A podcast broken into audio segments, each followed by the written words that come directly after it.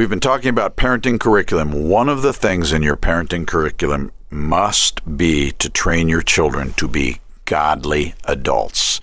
Those two aren't necessarily together. Godly adults. You're listening to Parenting Today with Dr. Bob Barnes from Sheridan House Family Ministries. I'm your host, Ruthie J. Uh, we've been talking about raising human beings rather than human doings, how to put a parenting curriculum together, and really how to look at our own lives as parents that uh, we're so busy, busy. What kind of example are we leaving to our kids? And the way we manage our lives really is seeping into how they will learn the, their own rhythm of life, and they'll continue it on even through their high school, college, and adult years, too, if we're not careful. The rest of their life. Yeah. We're training them up in the way they should go so that when they're old, they won't depart from it. The rest of their life. We're setting patterns for the rest of their life that they will either have to overcome hmm. and go through their 20s undoing or get a launch. Just get a launch that all of a sudden, this booster rocket of my parents that sent me up, I'm launched rather than having to start all over again. Why do you think parents do this? Why do you think parents busy their children to death? Why do you think parents have become performance enhancing drugs for their children? Well, I know Tuesday we talked about uh, really how we get a rush out of it, how we find ourselves wanting to be successful, and what successful means is a busy calendar and the satisfaction that we actually got everything done. And that might mean we were raised that way or just society because we all the commercials these days are how you can save time and save how to be an excellent mom while looking good and taking your kids to soccer practice and that's just the way of being super mom and and that's what it looks like. And It's, so it's society, microwave mom, isn't it? Yeah. I'm I'm proud of what I did short term. It has no connect to long term, but I'm proud of it's microwave mom. You know, Mm-hmm. it's kind of what what are we today? There used to be a quick breakfast called a Pop Tart that you put in a toaster and it took one minute in a toaster. We couldn't wait one minute anymore. Now you can put it in the microwave for 15 seconds because 45 seconds we had to have. Microwave mom. I, We've misrepresented to the American mom what success is because we're not looking out there. We're existing right here. And I, I agree. I think we're going for any success we can get. Right. And yet we say with our mouths that we know God knows the plans He has for our kids, and we want to connect them to God, and we want to give them the practice of doing things in a godly way and cheer that on. You know, our, our child makes a does something awesome in school, and that way we can cheer for that was an awesome godly thing you stood up for. That was great. But we don't really do it. And hmm. we don't really set the stage for them to be godly. We would rather subcontract them out to other people. We've got to decide, of all the things we've talked about this week, this topic of raising a godly adult is the most important topic we can take on. Yeah. Because that is the topic that will help them find the plans God has for them positively. Okay, so let's uh, get down to the technicalities then. You want to raise a godly child.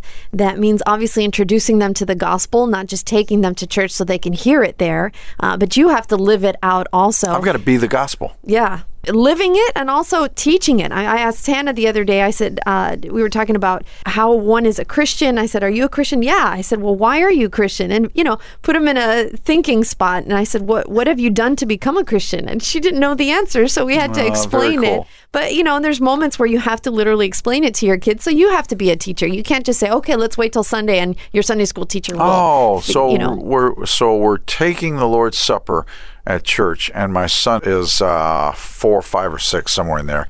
And Roby says, "Can I can I take the Lord's Supper, Daddy?" And I said, "Well, Mm. tell me why you want to take the Lord's Supper. Everybody else is taking it. and That's not Uh-huh. good enough." He says, "Well, when you're my age, you c- literally you could use a snack in the middle of a long time in church." he said that? That's what he said. That's awesome. This is a boy who's a pastor today, but didn't get it then. Yeah, and, and you realize just going to church, Yeah. that's not going to get it. Church is the rounding off what we really know and really believe. It's the envelope we go to worship corporately in. Mm-hmm. I know that God has special things for my children. And academically, it's not going to get them there. And physically, sports wise, it's not going to get them there. Those are important things. And training them how to handle money is important, not going to get them there. I've got to decide to raise my children. A part of my parenting curriculum is learning how to be a human being, not a human doing, a human being that loves God. And sometimes we even take the Christian thing as human doing. We go to church, we have them in awesome things like Awana, we have them all lined up, but they have no clue what it's all about because they come home and it's inconsistent in their home. Hmm. We've got to first be the gospel before we continue telling the gospel. And when I'm not, and when I sin, and when I get loud or whatever it is, I've got to say, I'm sorry. That's not what Jesus would have me do. Will you forgive me? The most important thing about parenting, the most important thing, and the Bible tells it over and over and over and over. I've been in a men's Bible study this year. We're going to spend probably the next three years studying the book of Exodus together. You know, the number of times in Exodus, uh, you do this so that when your children ask, why do we do this? You can give the gospel. When your children Right. ask, why do we do that? That Passover thing, so you can give the gospel. It's to pass it on. How sad not to pass it on. So we can busy ourselves right out of sharing our faith with our kids and living our faith in front of our kids. Now, and we have a personal relationship uh, with Christ, and you want to obviously, sort of, if you can, transfer that passion for God to our kids, but also realizing they have to have their own personal relationship with Christ. So, how do you cultivate that? It's hard to get them to read the Bible every day if you don't read the Bible every day. Bingo. And it, you know, and it's hard to read the Bible every day, to be honest. So, I want to send them out as decision makers, and I want to send them out when they go to parties in 11th grade. They they know how that's how to not only that's the wrong decision. I, they shouldn't do that, but not because I'm not watching. I'm not there, but God's watching, and God loves them, and God has a better plan, and this is a step up time. So that takes years to get there, and it takes years to prepare them spiritually to drop them off. And in the, in those years, it does mean yes, we have a time of corporate worship at the breakfast table. That as a dad, I led every morning except for Tuesdays. Rosemary led it Tuesdays because I went out to the Bible study. But every other morning, they heard me read the Bible. It was difficult because they slept through gonna- most of it. Yeah, oh, yeah, oh, I was going to say they weren't saying, They- "Yay, Dad, no, you get ne- to read I've the Bible." never heard an amen from them, and I've never heard a response when I asked the question, "What do you think God's saying here?" And uh, no one said anything. I was waiting for the moment. One of them say, "Praise God, that was awesome, Dad." no, that's not going to happen. But it's my job to do it. It's my job. They're children. Yeah. they're absolutely children. But it's more than that. Then the next step is. Uh, okay, how do we live that as a family? What is our family mission project rather than we go to church and we leave the car and say, okay, we're going to be separated now at church for the next three hours. We'll meet you back at the car at. No, that's church. But what is our personal mission? What are we involved in as a family? And how do we express our faith as a family? And how do we give to things like a single mom or a widow as a family? And how do I take my son to the workday? Uh, you know, I'm, I'm I'm at a church now where we're doing a work day Saturday morning, uh, and really telling the dads, man, bring your sons. And at Sheridan House, uh, the Saturday before Thanksgiving, when we're going to have Turkey Day, where people are starting right now to bring us turkeys or gift cards to Sheridan House, and we're going to help single moms and give them all the things that go with a Thanksgiving meal and a frozen turkey. And dads, bring your sons because moms don't carry a thing; we carry them to the car for them. Uh, we serve them that day expressing your faith and saying, Son, what did we do today? We took turkeys to cars. No, we serve Christ. Well, Dad, can I ask you something? That lady didn't say thank you. You know, well, the other lady did, but this lady didn't say thank you. Ah, son, let me tell you, we didn't do it for her. Well, that was her we did it for. No, we didn't do it for her. We did it for Jesus. Uh, she just happened to have that face. That's all. We did it for Jesus. So I never need to hear a thank you from them. Uh, we're doing it for Jesus. It is our job to raise the next army. And to tell you the truth, this nation got where it got today because our army wasn't raised up. The mm-hmm. baton wasn't passed. We just expected the church, and we hoped that the youth guy talked to them about sex, talked to our kids about sexual purity rather than us. And we hope the youth guy told them what movies to watch and what not to watch rather than us. That's a parent's job, but if you have a rebellious teenager in your life, and you should. it's hard to sit them down and talk to them uh, and sometimes they don't even want to hear you they're like yeah yeah okay and and you, you think well the next best option is hey youth pastor can you help me and All- i've been on both Oh I mean, yeah, because you've been a youth pastor. All the above, all the above. But you know, I, I, God must laugh at us when I'm thinking, Lord, my 14 year old named Tori is not listening, and I know God wants to say, How do you think it makes me feel when you don't listen? how, how do you like it? Ouch. I knew the child you needed to have. Bob, I, I, I think we expect, again, microwave mom to do these three things and step through the hoops and okay, wow, she didn't respond. It's a two decade learning process we're ingraining in them a love for God, and then how does that translate into a walk for God?